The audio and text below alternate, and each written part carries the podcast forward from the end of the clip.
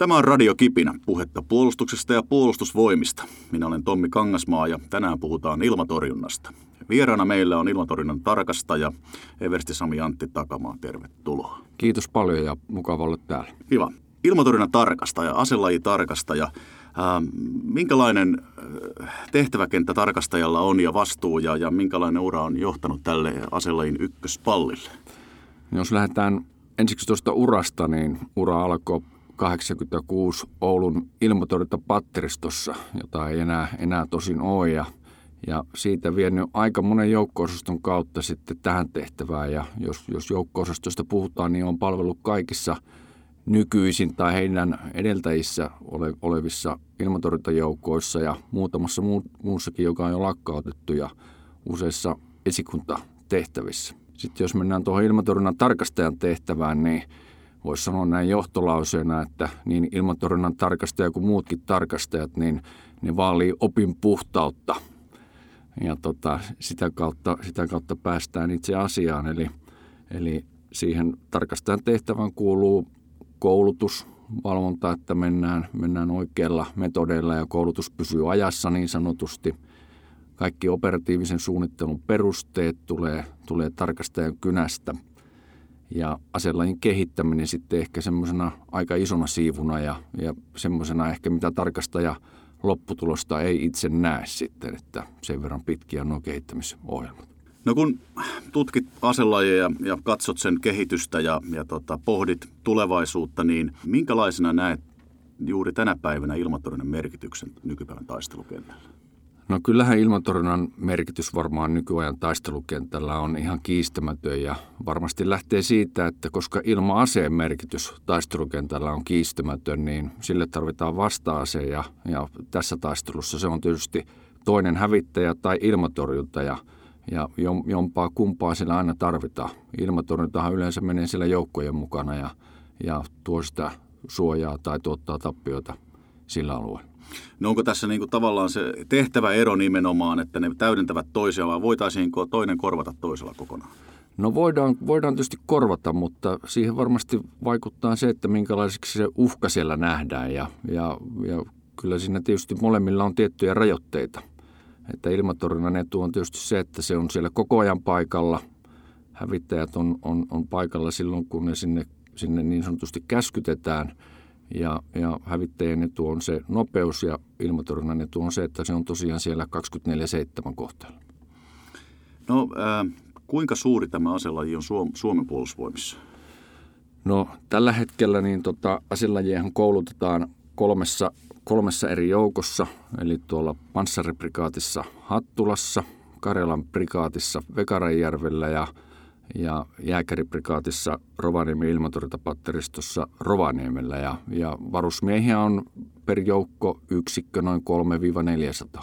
No miten tuota, tämä yhteistoiminta muiden kanssa, eli harjoittelette sitä nyt niin kuin keskenänne vai onko tämä jotenkin sellaista, että olette aina jonkun joukon mukana vai miten tämä yhteistoiminta on, menee? No kyllä kyllä ilmatorjunnan osalta, niin kuin kaikkien aselajien osalta, niin mä sanoisin näin, että se yhteistoiminta on enemmän kuin niiden eri aselajien, eli kuuden eri aselajien summa, ja se on minun mielestä niin kuin tulo. Eli, eli jos et harjoittele muiden kanssa, niin ei ole myöskään silloin puolustusvoimallista suorituskykyä. Ja tämähän tulee sitten sieltä koulutuksen kautta, eli erikoiskoulutuskaudella harjoitellaan niitä aselajien hommia ja sitten joukkokoulutuskaudella sitten yhdessä onko ne harjoituskumppanit enemmänkin maavoimien aselajeja ja joukkoja vai, vai onko ne enemmän ilmavoimien joukkoja vai miten tämä yhteisen ilmapuolustuksen harjoittelu sitten on niin kuin jaettu? Erittäin hyvä kysymys ja, ja tota, ilmatorjuntaahan on kaikissa puolustushaaroissa. Ja ilmatorjunnan tarkastaja vastaa kaikkien puolustushaarojen ilmatorjunnan kehittämistä ja koulutuksista ja näin poispäin, pois lukien alusilmatorjunta, joka on merivoimien vastuulla. Ja aina kun me tuotamme joukon, joka on esimerkiksi merivoimien vastuulla, niin silloin se harjoittelee merivoimien kanssa ja siinä toimintaympäristössä. Jos joukko menee tukikohtaan, niin silloin se harjoittelee tukikohdassa. Ja jos se on maavoimien joukko, niin sitten se on tuolla maavoimien joukkojen mukana. No onko äh, jotain vastuita jaettu ilmavoimien ja, ja ilmatorjunnan, maavoimien ilmatorjunnan kesken niin, että vasta, ilmavoimat vaikka vastaa jostain alueesta tai maalien havaitsemisesta tai tämän tyyppistä? No, jos lähdetään ihan perusasioista, että ilmavoimat johtaa ilmapuolustuksen tulenkäytön johtamista, eli, eli se on niin kuin heidän, heidän vastuullaan. Ja, ja siitä lähtee niin kuin sitten ilmatorjunnan vastuut, ja, ja kyllähän ne vastuut menee sitten tehtävien mukaan. Ja tehtävät voi vaihtua, että ei voi sanoa mitään semmoista kiinteää vastuuta, että hävittäjät vastaa jostakin ja ilmatorjunta jostakin, vaan se riippuu tehtävistä. Onko niin kuin... Ähm tutkat jotenkin molemmilla vai, vai onko se vain ilma, ilmavoimilla tai näin? Joo, jos lähdetään sitten tähän johtamiseen, niin, niin tota, ja nyt puhut valvonnasta, eli tietysti valvontasensoreita on kaikilla aselajeilla ja, ja kaikki, kaikki valvontasensoreiden kuvat tulee sinne yhteiseen ilmatilannekuvaan, josta se ilmavoimat vastasi, mutta sinne tuottaa niin merivoimien alukset kuin ilmatorjunnan valvontatutkatkin, niin, niin tota, tilannetietoa. Onko se niin, että ää, tilannetietoa kun tulee eri sensoreista, niin kaikki sen näkevät, niin ilmatorjunnan joukot siellä kentällä kuin hävittäjät ilmassa ja alukset merellä, kaikki saavat ne samat maalit? Kaikki, kaikki saa samat maalit, kyllä just, just näin ja sehän on niin kuin aivan erinomainen järjestelmä Suomessa ja en nyt sano, että ainutlaatuinen, mutta se on ollut meillä todella kauan ja se on toimiva, se on luotettava – ja, ja siitähän saa sitten tietysti nuo maavoimienkin joukot ja muutkin joukot sitten sitä ilmatilannetietoa ja pystyy niitä oma, omasuojatoimia sitten sen mukaan tekemään.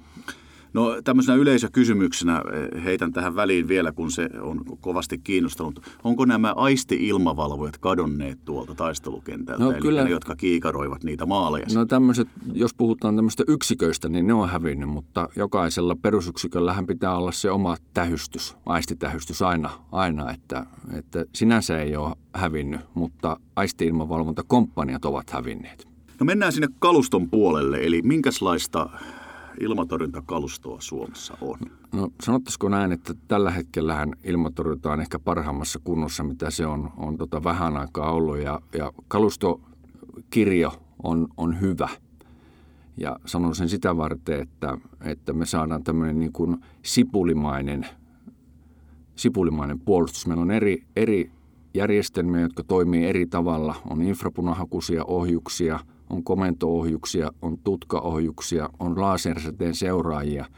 Ja, ja tämä tekee tietysti sen vastustajalle hankalaksi, koska, koska on, on erilaisia eri, eri hakeutumismenetelmällä toimivia järjestelmiä. Komento-ohjus, lasersädettä seuraava ohjus, mitä nämä tarkoittavat? Joo, joo, jos lähdetään IP-infrapunaohjuksesta, niin se, se, sehän haistelee sitä kohteen lämpöä – ja hakeutuu sitten sinne lämpimempään kohteeseen. Ja on tämmöinen Stinger, on, on se meidän järjestelmä, jos puhutaan tällaisilla kansainvälisillä nimillä, etäisyyksillä noin 5 kilometriä kantama. Sitten jos puhutaan lasersäteen seuraajasta, tarkoittaa sitä, että, että siellä suuntaa ja osoittaa koko ajan maalia lasersäteellä ja se heijastuu siihen ohjukseen ja ohjus menee sinne, minnekä se lasersäde sitten osoittaa. Ja sitten tämmöinen komento-ohjus, komento-ohjattava ohjus tarkoittaa sitä, että tutka antaa koko ajan ohjukselle maalitietoa siitä, siitä ohjuksesta. Ja sitten tämmöinen tutkaohjus, eli AMRAAM, sama ohjus, mitä Hornetit käyttää, niin siinä on taas sitten oma tutka, joka sitten hoitaa sen ohjuksen sinne maaliin. Ähm, no missä näitä Amram-tyyppisiä ohjuksia on niin maavoimien ilmatorjunnan Niin on tuossa Nasams, Nasams-järjestelmässä. Sitten muistelen, että on, on olemassa äh, Krotale-tyyppistä ilmatorjuntajärjestelmää. Minkä tyyppistä ohjusta esimerkiksi siinä Krotalissa? Joo, Krotalissa on nimenomaan tämä komento, komento-ohjus. Onko ammusilmatorjunta kadonnut ilmatorjunnan järjestelmistä. Äh, jonkin aikaa sitten vielä oli tämmöisiä äh, tykkejä, Sergei-tyyppisiä muita, joilla ammuttiin ihan, Va- ihan granaatteja ilmaan. Joo, ei, ei missään tapauksessa. Vanha sotaratsu Sergei ei ole missään tapauksessa poistumassa kalustosta, että, että se on niin kuin erittäin luotettava ja, ja tietysti, tietysti tällä hetkellä niin, niin mikä tekee sitä hyvän aseen on se, että se on täysin, täysin tota, Elson, Elson kestävä, eli siinä on kaksi ihmistä ja ei mitään elektroniikkaa, niin, niin sitä ei niin kuin Elsolla voida niin kuin hämätä. Ja sitten 35 ITK käy hyvin ja, ja kukkuu ja ilmatorjunta panssarivaunu 90 niin myöskin erittäin hyvässä kunnossa, että, ei ammusilmatorjunta ole mihinkään kadonnut ehkä tällä hetkellä, vaan puhutaan liikaakin ehkä niistä ohjusjärjestelmistä, että kyllä ammusilmatorjunta voi ihan hyvin. Osuuko niillä mihinkään, niillä ammusilmatorjuntavehkeillä nykypäivänä? No kyllä niillä osuu, että, että Lohtajalla, missä on meidän harjoitusalue ja ainut, ainut paikka, missä oikeastaan niin ohjuksia voidaan ampua, niin kaksi kertaa vuodessa käydään harjoittelemassa ja tietysti vähän noin tarkastajana pitää olla tietysti jollakin tavalla tyytyväinen, kun niitä maaleja sieltä tuhoutuu, mutta sehän ei nyt aina ole välttämättä mitään halpaa hommaa, että, että, mutta hyvä, hyvä niin. No jos puhuit siitä sipulirakenteesta ja varmaan puhutaan eri korkeuksista ja ampumaetäisyyksistä, että jokaiselle tavallaan etäisyydelle on jotain. Mennään ihan sinne, vaikka ei se nyt ilmatorjunnan sinänsä alue ole, mutta näin asiantuntijana, kun varusmiehejä opetetaan myös ilmaammuntaan – onko se vain niin kuin, ää, turhaa vai, vai onko oikeasti niin, että hävittäjälentäjät ja, ja niin edelleen niin ottavat myös huomioon sen, että joukotkin pystyvät ampumaan ilmaa? Puhut tämmöistä omasuoja-ilmatorjunnasta. Niin. Joo, se on, mä sanoisin näin, että se on aika tarkkaan harkittava asia. Että helikopteriin varmasti saa reikiä, että, että se, se ei ole niin panssaroitu. Ja jos se sille etäisyydelle tietysti tulee, niin, niin tota, kyllä sitä varmasti kannattaa ampua kannattaa tietysti aina miettiä, että siellä on 30 millinen tykki voi olla siellä vastassa, että, että se tietysti ehkä kaksintaistelussa noin niin kuin voittaa rynnäkkökiväärin, että, että se on, mä sanoisin, että se ei ole mikään helppo ratkaisu se omasuoja-ilmatorjuntakaan. No sitten mennään pikkusen ylöspäin, tullaan sinne ammusilmatorjunnan alueelle, mistä äsken puhuttiin. Onko, onko sillä, olin kuullut, että sillä on myös tarkoitus työntää niitä ilmamaaleja tavallaan niin kuin ylemmäksi tai kauemmaksi. Onko, pitääkö tämä paikkansa? No mä sanoisin näin, että jos, jos puhutaan sitä, että, että niille niin kuin saataisiin maalelle lisää lentokorkeutta sillä, että me ammuttaisiin sillä, niin mä en sitä usko. Mutta jos me puhutaan sitä, että koska vastustaja, kun se tekee jonkun ilmahyökkäyksen, niin sehän tarkkaan myöskin miettii, että minkälaista ilmatorjuntaa siellä on. Ja, ja jos sinulla on tieto, että siellä on vain ammusilmatorjuntaa, niin se varmaan sitten lentää – niiden ulottumattomissa. Ja siinä tietysti voi päästä yllätyksiä, jos olet saanut sinne myöskin ohjusilmatorjuntaa niin, että, että vastustaja ei sitä tiedä. Mutta emme sitä usko, että me voidaan niin kuin ampumalla nostattaa jonkun korkeutta. Kyllä ne, kyllä ne väistötoimenpiteet on ennemminkin ehkä pintaan kuin ylöspäin. No mikä on sitten seuraava tässä Sipulin kuoristossa, kun ollaan menty sieltä joukkojen omasuojasta ja sitten tästä ammusilmatorjunnasta niin seuraavalle etäisyydelle? No kyllä se on sitten Stinger ja RPS 70, eli tämä ilma, infrapunaohjus ja sitten tämä lasersäteen seuraaja, joiden etäisyydet on sinne 5-6 kilometriin. Nämä etäisyydethän on vähän siinä mielessä vähän ohjusilmatorjunnalla ja ammusilmatorjunnallakin hankalia käsitteitä, koska se riippuu hirvittävästi siitä maalin liikesuunnasta – onko se ohittava vai lähenevä, että, että ne on hyvin, hyvin ohjeellisia. No kuinka niin kuin paljon odotetusta hyökkäävästä lentotoimista suuntautuu nimenomaan tämän alle viiden kilometrin, mikä on se arvio? Että... No jos me, jos me puhutaan tämmöisestä lähitulituesta, taisteluhelikopterit, rynnäkökoneet, niin kyllä ne on käytännössä kaikki, kaikki siellä. Ja hyvin, hyvin pitkälle näissä ilma-aseissa on kuitenkin vielä sellaisia aseita, jotka tarvitsevat sen optisen – yhteyden siihen maaliin, tykki, raketit, vastaavat, niin, niin sen ohjaajan tai operaattorin pitää nähdä se maali. Ja silloinhan me päästään tämmöiseen niin kaksintaistelutilanteeseen. Täytyykö Stingerinkin tämmöinen olkapääohjuksen ampuja niin oikeasti nähdä se maali vai voiko hän Pitää se, pitää se nähdä se maali. Joo, joo. Se vaatii sellaisen lukituksen, eli vaikka joo. ohjus on sinänsä erittäin helppo, mutta, mutta tietysti, tietysti vaatii optisen yhteyden siihen maaliin. No mitä sitten sipulia kuoritaan taas eteenpäin, mennään sinne yli viiden kilometrin kantamaan. Mitäs meillä on siinä? Sitten siinä tulee sitten krotale, krotale-järjestelmä tulee sitten ja, ja se, on, se on vielä tämmöinen niin sanottu lyhyen kantaman järjestelmä, eli tuonne noin 10-12 kilometriä on, on krotalen etäisyys. Onko se sellainen ohjus, joka voidaan ampua jostain katveesta niin, että se ei tarvitse nähdä sitä maalia? Ohjuksen ei tarvitse nähdä maalia, mutta tutkan täytyy nähdä maalia niin, että se voidaan Joo. sitä yhteisestä ilmatilannekuvassa tavallaan. Kyllä se vaatii sen oman joko, joko optisen yhteyden tai sitten sillä tulee johtotutkalla. Niin. Okei. Okay. Sitten mennään Sipulista vielä, että onko meillä enää No sit, sitten, sitten on NASAMS-järjestelmä, joka on tämmöinen keskipitkän matkan ilmatorjunta ohjusjärjestelmä ja se on sinne sitten yli, yli 12 kilometriä. kuinka paljon oikeasti tarvetta ampua niin valtavan korkealle tai pitkille kantalle? Se, se riippuu vähän tietysti tehtävästä. Että, että yleensä tietysti maalit valitaan vähän järjestelmillä sen mukaan, että mihinkä ne niin kykenee. Ja yleensä ne maalit, joita ammutaan sinne pidemmälle, niin niillä todennäköisesti on myöskin sellaisia asejärjestelmiä, että niiden ei tarvitse tulla niiden lähellä olevien, lähelle ampuvien yksiköiden kantamalle. Ja sitä varten tarvitaan sitä pidemmän kantamankin ilmatorjuntaa. No otetaan sitten tämmöinen ihan käytännön esimerkki. Se on varmasti mielenkiintoinen, miten tämä niin kuin koko prosessi tulitus toimii. Me havaitaan maali, ilmeisesti tässä yhteisen tutkajärjestelmän muun avulla, ja ne tulee tuolta noin vaikkapa parvi neljä hävittäjää tietyllä lentokorkeudella, tietyllä nopeudella, tietyssä suunnassa. Mikä on ensimmäinen toimenpide?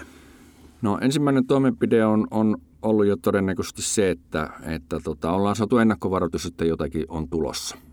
Ja siihen on hyvin, hyvinkin monia, monia keinoja, mutta se tulee ilmavoimilta. Ja, ja sen ennakkovaroituksen perusteella tietysti, jos, jos ei olla oltu valmiudessa, niin nostetaan valmiutta. Sen jälkeen todennäköisesti käynnistetään omat tutkat ja se johtaminen, se ikään kuin se käytännön johtaminen siirtyy sinne patteriston johtoportaaseen, josta sitä tulee käyttöä johdeta. Ja sieltä patteriston johtoportaasta sitten eri yksiköille käsketään maalit, maalin numeroina sieltä, että kuka torjuu mitäkin maalia ja kun se yksikkö saa sen, sen oman maalinsa, niin sitten se suorittaa sen oman tulitehtävän. Millä perusteella se niin kuin, ä, maalin tärkeys ratkaistaan tässä ilmatorjunnassa? No se, siihen on kyllä hyvin, hyvin paljon erilaisia. Se, se taas, se taas tota, perustuu siihen, että minkälaiset tulenkäytön perusteet on niin kuin annettu. Eli minkäla, mikä on tärkein maali, onko se, onko se tota, pommikone vai rynnäkökone vai joku saattohäirintäkone tai joku muu. Eli, eli se, se riippuu niistä, niistä perusteista, tulituominen perusteista, mitä on, on annettu. Voidaanko äh, tässä vaiheessa jo ajatella, että tuo maali on helpompi tälle ohjukselle kuin tuo, niin vaihdetaan niitä maaleja niin, että ammutaan aina tehokkaimmalla? Kyllä, kyllä, näin voidaan tehdä. Joo. No sitten sieltä se kone lentää tai parvi lentää eteenpäin ja maalit on jaettu ilmatorjuntayksiköille ja, ja tota, Krotalen tutka käynnistyy ja, ja Nasamsin. Mitä sitten? Maali on, lukitaanko maali jollain tavalla? Kyllä se maali, maali lukitaan ja mä voisin tähän kyllä sanoa, että, että sitten siirrytään melkein tämmöiseen tietokonepelin maailmaan. Et se, se vaikuttaa sieltä operaattorin silmistä hyvin paljon tietokonepeliltä sen jälkeen. Eli siellä, siellä maali lukitaan ja, ja saattaa olla, että se ohjusjärjestelmä antaa suosituksen, että nyt kannattaa ampua. Tai jos, jos on kokenut operaattori, niin se, se voi sitten tehdä itse päätöksiä. Mutta järjestelmät on kyllä nykyään niin, niin tota hyviä, nämä modernimmat järjestelmät, että ne antaa kyllä semmoisen suosituksen, että koska kannattaa ampua. Tarkoittaako se lukitseminen sitä samaa kuin hävittäjillä, että tutka ottaa sen maaliin ja, ja sen jälkeen Kyllä, se, seuraa se sitä tarkoittaa maalia. just sitä. No sitten maali on lukittu, etäisyys on, on tietty. Ja nyt jos ajatellaan sitä maalin kykyä torjua, väistää ja niin edelleen, niin, niin, niin jos ajatellaan vaikka, että ohjus kantamaan viisi kilometriä, niin kannattaako sinne viiteen kilometriin ampua? No jos, jos mä ekana vähän kerron tuosta koulutuksesta. Joo. Eli, eli tota, meillähän on älyttömän hyvät simulaattorit. Ja, ja mä oon aina sanonut, että, että noi operaattorit ne, ne, jos nyt sanotaan tämmöisellä kielellä, että ne pelaa sitä peliä niin paljon, että se on niin kuin, tää, tähän asti tämä homma on ollut niin kuin lasten leikkiä, mitä olet tässä kuvannut. Ja kyllä se nykypäivänä se peli alkaa sen jälkeen, kun se hävittäjä saa sieltä, ohjaaja saa korviinsa, että nyt on joku järjestelmä on lukittunut häneen. Ja sehän aloittaa silloin todennäköisesti väistötoimet, että kukaan ei, en, en usko, että kukaan on niin hurjapäinen, että lentää – lentää siitä huolimatta. Ja voihan olla, että se kone väistää jo sieltä äärietäisyydeltä, jos olemme alkaneet mittaamaan jo niin kaukaa. Ja silloinhan ilmatorjunta on tehnyt tehtävänsä. Kone väistää eikä tee, tee sitä tota, hyökkäystä. Eli pelkkä mittaaminen voi olla tavallaan pelkkä, pelkkä mittaaminen voi olla, tai laaserilla valaisu voi olla pelkkä tota, toimenpide. Ja, ja tässä, tässä tullaan sitten siihen kokeneeseen operaattoriin, että kuinka hyvin hän, hän niin kuin hallitsee sen tilanteen, että koska, koska sitten käynnistää sen oman tulejohtotutkansa niin, että, että se maali tulisi niin sanotulle no escape zoneille, josta niin kuin, ei, ei vaan enää niin kuin G-voimat riitä väistämään sitä ohjusta. Kuinka paljon tämmöinen no escape zone on sitä todellista maksimikantamasta noin suurin piirtein? No se riippuu sitä maalin liiketilasta. Eli kuinka, kuinka lujaa se maali tulee ja mihinkä suuntaan, millä korkeudella. Se on täysin niin kuin riippuvainen niistä, niistä parametreista. Eli, eli, eli tässä kun äh, paljon aikaisemmin puhuttiin modernista hävittäjätaistelusta, niin siinä tuli esiin se, että että, että hävittäjillähän yksi toimenpide on vain lentää niin ohjusta karkuun. Eli, eli kun ohjus nyt lentää tietyllä nopeudella ja sillä on maksimikantama, niin hävittäjä kääntyy ja lentää no. pois. Äh, onko jotain niin kuin sellaista äh, prosentuaalista lukua suurin piirtein, joka sanoo, että ei missään nimessä kannata enää ampua, että vai onko se niin, niin, että lasketaan, että tiedetään maalin liike ja nopeus ja oman ohjuksen nopeus ja voidaan heti sanoa, että joo, ei kannata ampua, se on yli siinä vaiheessa, kun olemme kantaman äärirajoilla, hävittää jo kaukana pois. Vai mitenkä tämä niin kuin menee? Laskeeko tietokone näitä? Kyllä se laskee, kyllä se tietokone ne, ne laskee. Sitten, sitten jos me puhutaan taas tämmöistä infrapunaohjuksesta, jossa ei ole tietokonetta, vaan se tietokone on se ihminen, niin se on sitten vain sitä harjoittelua. No sitten se ohjus on ammuttu, on päätetty, se on no escape zone, tosta lähtee, Krotallesta lähtee tai Nasamsista ohjus taivaalle. Mitä sitten tapahtuu? Ohjus lähtee lentämään kohti sitä maalia sen, sen lukituksen perusteella. Mitä hävittää? Miten tämä nyt kaksinkamppailu tässä menee? No sen jälkeisellä operaattorilla, jos puhutaan nyt vaikka Krotallesta, niin sillä ei ole paljon enää siinä niin kuin niin kuin tekoa, että se ohjus ja tutka hoitaa sen, sen sitten. Ja jos siellä on tietysti kokenut ohjaaja ja, ja jos se on ammuttu hyvinkin kauas, niin varmaan siinä pieni mahdollisuus on, että, että ohjus ei niin kuin osu.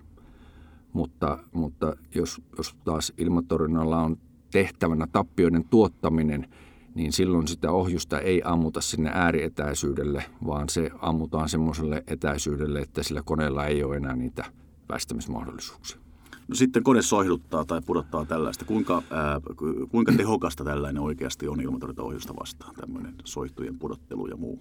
Soihtu ja silppu on varmaan ne tällaiset aktiiviset menetelmät, millä voidaan sitä ohjusta, ohjusta hämätä ja, ja on, onhan niillä tietysti vaikutusta. Ja en mä, ei, ei sitä oikein voi niin sanoa, että, että kumpi siinä sitten voittaa. Jos, jos se silppu sattuu oikean kohtaan niin se, ja on oikean aallonpituista silppua – niin se toimii varmaan silloin, mutta jos, jos ei se tota, satu, niin silloin siitä ei ole hyötyä. No ohjus lentää maaliin ja räjähtää. Osuuko se siihen koneeseen vai räjähtääkö se siinä koneen vieressä? No se riippuu vähän ohjuksesta, eli osassa ohjuksista on tietysti herätesytytin ja se räjähtää vähän niin kuin, ei, ei vaadi sitä osumaa ja osassa on sitten niin sanottu iskusytyti, että se vaatii sen, sen osuman. Esimerkiksi Stingeri pitää osua – sitten taas tämä RPS 70 ohjus, mitä ammutaan sieltä laserista ja seuraajasta, niin siinä on herätyssytytin, että se taas ei vaadi sitä osumaa. Paljonko niissä on räjähdysainetta suurin piirtein näissä ohjuksissa? Tai että onko se niin kuin, kuinka läheltä sitä konetta se voi, voi vielä vaikuttaa? Puhutaan muutamista metreistä. Onko se koneaine gone? Se on siinä, jos osu, osuma tulee. No ei, ei se välttämättä, jos, jos puhutaan kaksimoottorista koneesta – ja puhutaan Stingeristä, niin ei se välttämättä aina, aina ole niin kuin, niin kuin, mä sanon, että se kone ei välttämättä tuhoudu, mutta voi tietysti ymmärtää, että jos toinen moottori räjähtää, niin ei, eihän tuommoinen hävittäjäkone, niin eihän se ole ihan ensi kuussakaan vielä niin kuin takaisin taistelussa, että kyllä siitä on mahdollisuus vielä päästä ja on, onhan tuolta Iran, Irakin sodista niitä kuvia, missä A10 tai SU-25, niin on niin, että on, on toinen moottori on riekaleena ja kone on tullut laskuun. Mennään sinne vastustajan päähän. Tunkeutumiskyky hävittäjillä. Minkälaisia ominaisuuksia hävittäjät käyttävät tunkeutuessaan ilmatorjuntajärjestelmien sisälle? No kyllä mä, kyllä mä sanoisin, että se ainut, ainut oikeastaan tunkeutumismahdollisuus on se, että lennät matalalla ja lujaa. Silloin ei, ei, ei pysty torjumaan. Toisaalta ei se konekaan pysty silloin toimimaan. Että, että, mutta, mutta se on niin kuin se mun käsityksen mukaan, jos pitää ilmatorjunta torjutulle alueelle tulla, niin ainut mahdollinen. Toinenhan on tietysti, että lennät jossakin 15 kilometrissä, mutta, mutta silloin on tietysti se hävittäjätorjunta siellä vastassa. Miten näet ilmatorjunnan tarkastajat, tämmöiset häiveominaisuudet, ovatko ne teille suuri ongelma? Mä, mä en näe niitä häiveongelmia niin kuin noin asejärjestelmien osalta ongelmana, ne on sen ennakkovaroituksen osalta ongelma. Eli sehän tietysti pienentää sitä meidän reagointiaikaa. Mitä, mitä pidempi reagointiaika meillä on, niin se on aina sen parempi. Ää, kun puhutaan pitkän kantaman ja nyt puhutaan todella pitkän kantaman ohjuksesta. Mennään sellaisiin, mitä meillä ei ole, mutta se on, on myöskin yleisöä kiinnostanut. Esimerkiksi näihin S400-järjestelmiin ja muihin vastaavilla ammutaan siis maksimikantamalaan satojen kilometrien päähän. Tässä puhutaan sitten tulo- ja maapallon kaarevuus ja muu eteen ja peitteinen maasto ja muu. Mitä itse sanoisit, että on niin järkevät kantamat tämän tyyppisille ilmatorjuntajärjestelmille? No ky- kyllä ne järkevät kantamat taas riippuu tietysti siitä maalista. Että jos halutaan ampua jotakin tankkereita tai tällaisia valvontakoneita, niin se voi olla niitä satoja kilometrejä.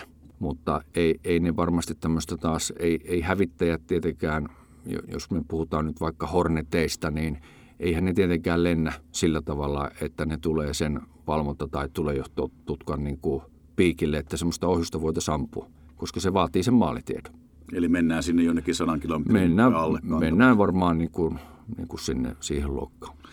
No sitten hävittäjillä tietysti on myös vastakeinoa ilmatorjuntaa vastaan. Esimerkiksi tutkaan hakeutuva ohjus siihen. Krotalle käynnistää tutkansa ja sinne pannaan menemään ohjus kohti ja se hakeutuu siihen tutkaan. Miten te suojaudutte tällaista vaikutusta vastaan?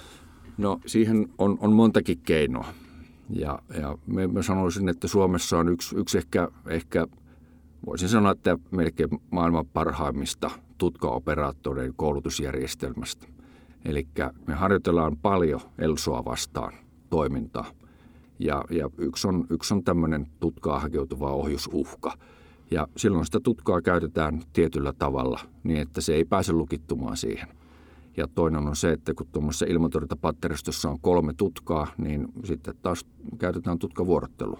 Nämä on tietysti ihan yleisiä, yleisiä malleja, mitä on käytössä. No kuinka helppo on tämmöisellä häirintäkoneella sokeuttaa tämmöisen ilmatorjuntajärjestelmän, jossa lähes se lähettää sitä elektronista so- vaikutusta, sitä mitä sanot ELSO-lyhenteellä, niin häirintää? Sanotaanko näin, että tietysti jos, jos sitä häirintää tulee, niin sehän on joku indikaatio ja aiheuttaa tietysti jotain toimenpiteitä, että, että nyt on häirintää, että ehkä on jotain tapahtumassa. Eli sehän on jo yksi, yksi varoitussignaali meille. Ja mä sanoisin näin, että niitä eri häirintämuotoja – niin niitä noin tutkaoperaattorit opettelee väistämään. Millä te estätte sen, että oma hävittäjä ei ota osumaa, eli, eli tota, lentää teidän oman ilmatorjunnan ulottuville ja tulee niin kutsuttu blue on blue? Joo, no se, sehän on e, varmaan pahin, pahin tilanne kaikista ja, ja, ja siihen on tietysti se ilmatilannekuva, missä näkyy tietysti omat ja viholliset koneet ja, ja sitten on tämmöiset IFF-laitteet, eli oma, oma tunnuslaite – joka sitten antaa oma tunnusilmoituksen sille järjestelmälle, että oma kone. Näitähän meillä nyt on, on Nasamsissa tällä hetkellä ja näissä lyhyemmän kantaman järjestelmissä niin, niin tota, ei ole. Mennään sinne ilmatorjunnan koulutukseen, kun siitä puhuit tuossa aikaisemmin. Teillä on siis simulaattoreita. Ovatko myös varusmiehet siis niitä, jotka simulaattoreilla harjoittelevat vai pelkästään henkilökunta vai Nykyllä niillä harjoittelee molemmat, mutta kyllä ne on pääosin niitä varusmiehiä, jotka meillä on, on tota operaattoreina, että siellä on varmaan niin kuin mielenkiintoinen koulutuskenttä kenttä kaikille. Ja meillä on jaettu nämä joukko-osastot eri, eri järjestelmien pääkoulutuspaikoiksi. Eli tuolla Karjalan prikaatissa Vekarajärvellä on, on tämmöistä lyhyen kantaman maavoimien, voisi sanoa tämmöistä yhtymän ilmantorjuntaa. Siellä on Stingeri, siellä on RPS 70, joka on tämmöinen jalustalla oleva, ja sitten tämmöinen Asrat R, joka ampuu samaa ohjusta, mutta on, on, tämmöisellä, on tämmöisellä Unimokin lavetilla, eli kuorma-auton, maastokuorma-auton lavetilla. Sitten jos mennään tuohon Parolan nummelle Hattulaan, niin siellä on, on Nasams-järjestelmä, ja sitten tuolla pohjoisessa on, on, on Krotale-järjestelmä. Tota, paljonko varusmiehiä koulutetaan vuosittain ilmatorjunta-aselajiin? No 300-400 on se, on se määrä per saapumiserä. Oppivatko nämä varusmiehet tuossa koulutusajassa näin monimutkaisten järjestelmien käytön suojautumisen ja niin edelleen? Joo, mä, mä sanoisin tässä, että luoja kiitos on niitä varusmiehiä paljon, jotka pelaa tietokoneella, että, että ne on meille, niin kuin, ne on meille niin kuin, voisi sanoa, että Jumalan lahja, että, että, että niin kuin sanoin, niin – kaveri, joka osaa pelata monimutkaista tietokonepeliä, että pitää, pitää kiinnittää huomiota moneen asiaan yhtä aikaa, niin se pärjää kyllä tuommoisena ohjusoperaattorina vallan hyvin. Ää, missä ilmatorjunnan johtajia koulutetaan sitten? No ilmatorjunnan johtoportaiden näitä joukkoja koulutetaan jokaisessa joukkostossa, koska kaikki tarvii sitä johtoportaan suorituskykyä. Ja niitä tulee joka saapumiserästä ja siihen johtoportaaseenhan kuuluu tämmöiset taistelujohtokeskukset ja sitten, sitten tutkat. Ja ne, ne on niin kuin sen, sen, niin kuin sen taistelun sydän, joka sitten niin kuin johtaa sitä orkesteria. Ää, no tuota, harjoitellaanko oikeita maaleja vastaan? Lentävätkö ilmavoimat teille maalilentoja? No joku voisi sanoa, että maalilentoja, mutta mä en sano niitä maalilennoksi, vaan minun mielestä ne on tämmöisiä suorituskykylentoja ja kyllä ilmavoimat niitä lentää. Ja, ja varmasti molemmat on siinä niin kuin saama puolena. Eli, eli ilmavoimat voi tietysti harjoitella omia taktiikoita ja ilmatorjuta omia taktiikoita, mutta, mutta kyllä tällaiset, niin kuin, jos puhutaan simulaattoreista ja oikeista maaleista, niin molempia tarvitaan, kuten myös ohjusammuntoja. Eli kyllä kaikkia kolmea niin kuin osa, osa kokonaisuutta tarvitaan ja meillähän on Lohtajalla niin erittäin monipuolinen ilmapuolustusharjoitus, jossa kaikki, kaikkien puolustushaarojen joukot harjoittelee merivoimat usealla aluksella, ilmatorjunta maalla usealla järjestelmällä ja ilmavoimat sitten käy omia taisteluja sitten siellä ilmatilassa ja osa on vihollisia ja omia, oma on omia ja, ja sitten, sitten taistella. Pääseekö varusmies todella niin lukitsemaan sitä krotaleansa sinne tota noin Hornet-hävittäjään ja, ja tota Hornet-hävittäjä tekee väistöjä ja, ja harhautuksia ja silputuksia. On, ja, niin onko näin ky- Kyllä näin on. Joo. No. no minkälaisia kokemuksia varusmiehillä on näistä todellisia hävittäjiä vastaan harjoittelusta? No kyllähän ne on aika, aika tota, töpinöissä niistä, että kyllä, kyllä se näkee niin kuin silmistä, että nyt uppos. No onko, jekuttaako nämä hävittäjälentäjät teidän varusmiehiä, siis siellä ei kokeneet ne, ei ne, ei ne, en mä sanoisi, että ne, ei, ei ne jekuta. Eikä ne, koulutus on jo kuitenkin niin hyvällä mallilla, että, että ei siinä ole oikein niin kuin pysty jekuttamaan. Niin, että varusmiehet todellakin, niin sieltä tulee myös sitten ilmoimita palaute, että me meidät saatiin niin kuin lukkoon ja, ja, ja tota, no escape zoneille ja tässä olisi ollut ainoa vaihtoehto sitä silputtaminen ja yrittää vaan Joo, meillä on, meillä on erittäin no. tarkka palautejärjestelmä, koska, koska nämä taistelut kestää kuitenkin, jos, jos kone menee 250 metriä sekunnissa, niin se taistelu on niin äkkiä ohi, että se on pakko käydä jälkeenpäin tietokoneruudulta uudestaan, että mitä tässä kävi ja miten kukin toimi. No pääsevätkö varusmiehet myös ampumaan oikeita kovia ohjuksia? Kyllä ne pääsee, joo. Se on, se on osa, osa, osa koulutusta. Harjoitellaanko ilmatorjunnassa myös kansainvälisesti? Ollaanko eh, erilaisissa kansainvälisissä harjoituksissa mukana? Me ollaan jonkun verran kansainvälisissä harjoituksissa mukana, mutta ei oikeastaan, niin kuin, ei oikeastaan joukoilla. Ja mä, mä uskon, että siihen aika, aika suuri syy on se, että useassa länsimaassa kuitenkin kuitenkin niin kuin ilmapuolustus on aika lailla niin kuin hävittäjätorjunnan varassa. Ja, ja mä oon itse aistinut tässä, tässä sen, että Suomi on tehnyt aika viisaasti, että meillä on aika voimakas ilmatorjunta ja, ja hyvä, hyvä hävittäjätorjunta. Ja tuntuu, että tuota kiinnostusta rupeaa tuolta muilta mailta vähän tulemaan, että miten tämä ilmatorjunta toimii, koska meillä on niin vahva ilmatorjunta. No kun sanoit, että muut luottavat paljon hävittäjätorjuntaa, meillä on myös vahva komponentti se ilmatorjunta. Onko tässä jotain sitten suojattavien kohteiden jakoa niin kuin tavallaan ilmavoimien ja ilmatorjunnan kesken, vai onko se kokonaisuus, jossa koko ajan niin kuin katsotaan sitä? Kyllä se on, kyllä se on niin kuin kokonaisuus, ja voisi sanoa, että selkeä potti tietysti, mikä on, on ilmatorjunnan, on ne, on ne taistelevat joukot siellä. Että ne on, se on niin kuin sitä ilmatorjunnan, ilmatorjunnan tonttia selkeästi. No onko siellä jotain vielä taktiikkaeroja niin, että tykistö ase on arvokkaampi suojattava kohde esikunta kuin joku tämmöinen jääkärikomppani vai miten tämä taktiikka on ajateltu? No sanotaanko näin, että ilmatorjunnan ulottuvuus on kuitenkin sen verran hyvä, että, että niitä tappioita tuotetaan siellä koko alueella, koska jos sitä konetta ampuu sinne neljään viiteen kilometriin, niin se on aika mahdoton sanoa, että mitä vastaan, kunhan se nyt olisi siinä niin kuin ollut toimimassa. Eli, eli aina kun kone on, on, kone on niin sanotusti piikillä, niin sitten ammutaan. Eli koulutuksessa ei tavallaan niin kuin ole jotain tiettyjä parametreja pelkästään, joita suojataan, vaan yleisesti pyritään torjumaan Kyllä näin. koko ilmatilassa. Joo.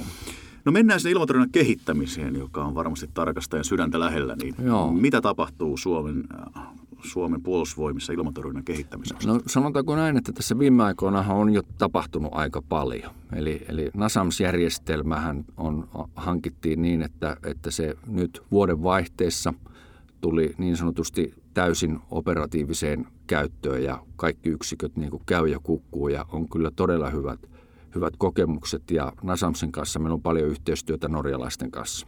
Sitten tämä Stinger-järjestelmä, joka on, on niin kuin uusin järjestelmä, on voisi sanoa, että viittavaille, viittavaille niin kuin valmis. Ja nyt tällä hetkellä on sitten menossa tämmöinen ilmatorjunnan suori, suorituskykyjen korvaamishanke, missä ensimmäisessä vaiheessa on sitten tarkoitus hankkia tällaista korkea torjuntakykyä.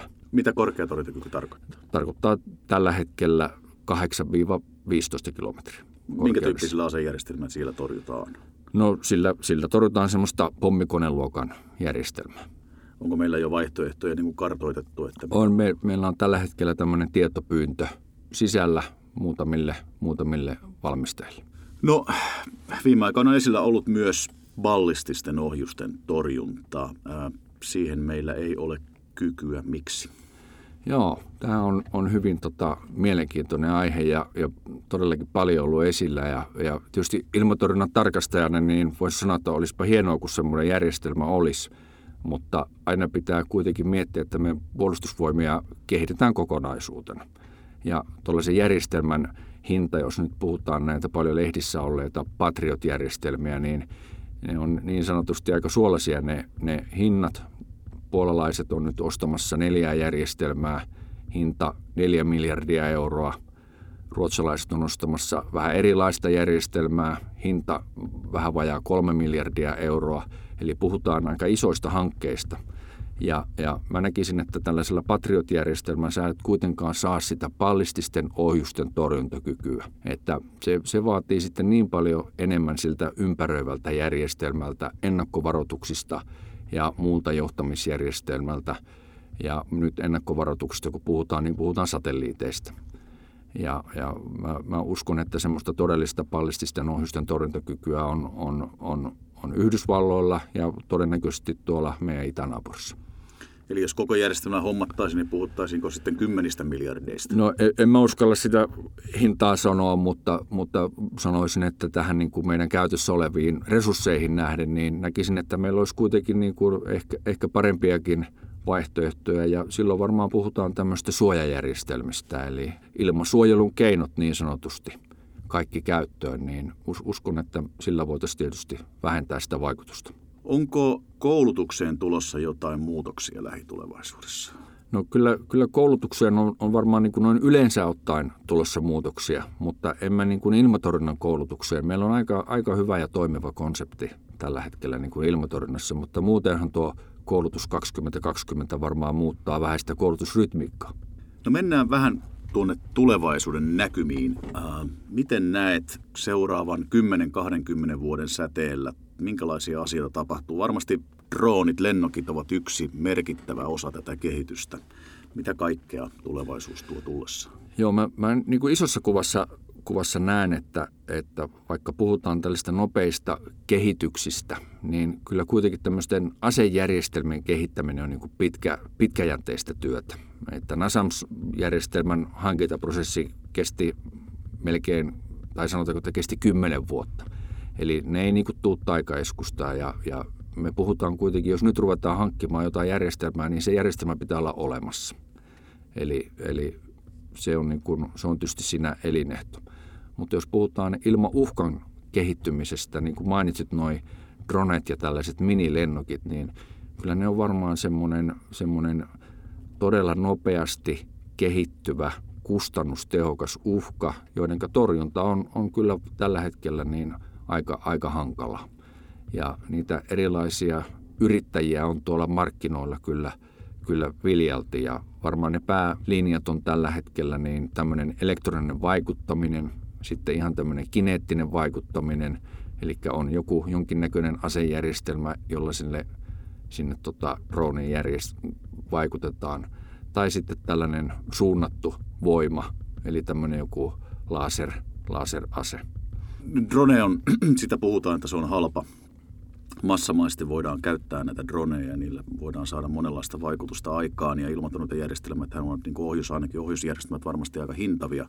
Se yksi ohjuksen hinta on paljon, kun se ammutaan.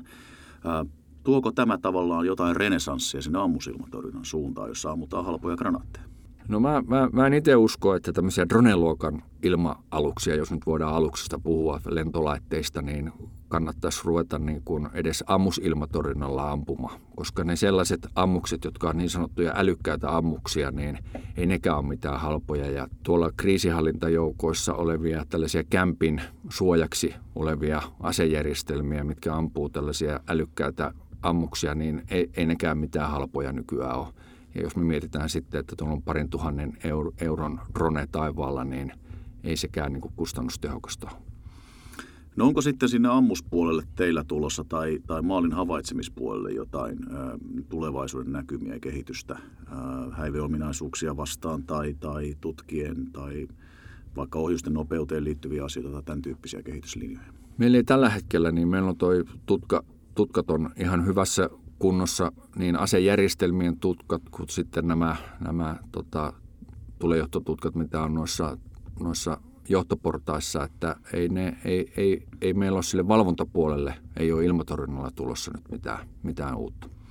Entäs ohjuksia, onko ohjukset ovat muuttumassa lähitulevaisuudessa jollain tavalla? No ei, ei ole. Ehkä tämmöinen trendi ohjuksissa on nykyään tämmöinen extended range, eli tämmöinen kantaman, kantaman tota pidentäminen niin, että, että sulla on joku vanha ohjus – johon pannaan sitten uusi ruuterakettimottori, että saadaan sinne lisää kantamaa. Mutta sinänsä niin kuin ihan uusia ohjuksia, että kehitettäisiin joku uusi ohjus, niin ei, ei sellaisia nyt ole kyllä niin kuin aivan, aivan älyttömästi tuolla markkinoilla. No hyvä. Äh, tähän lopuksi niin haluaisin vielä kysyä, että mitä ilmatorjuntan tarkastajan seuraavaan pariin työviikkoon kuuluu, mitä kaikkea täytyy tehdä? No kyllä täytyy sanoa, että tarkastajan päivät on kyllä aika tota, tota kiireisiä ja, ja tota, ne, ne koostuu hyvin, hyvin pitkälle tietysti, voisi näin sanoa maalikoille, että tylsistä kokouksista, joista tietysti puhutaan tärkeistä asioista, mutta kyllä se on paljon tällaista niin kuin kokoustamista, jossa, jossa käsitellään ilmapuolustuksen asioita, maavoimien ilmatorjunnan asioita, ilmatorjunnan asioita, että näistä se, näistä se niin kuin pitkälle muodostuu ja, ja eri yhteiskumppaneiden tapaamisia. Suuret kiitokset. Kiitos.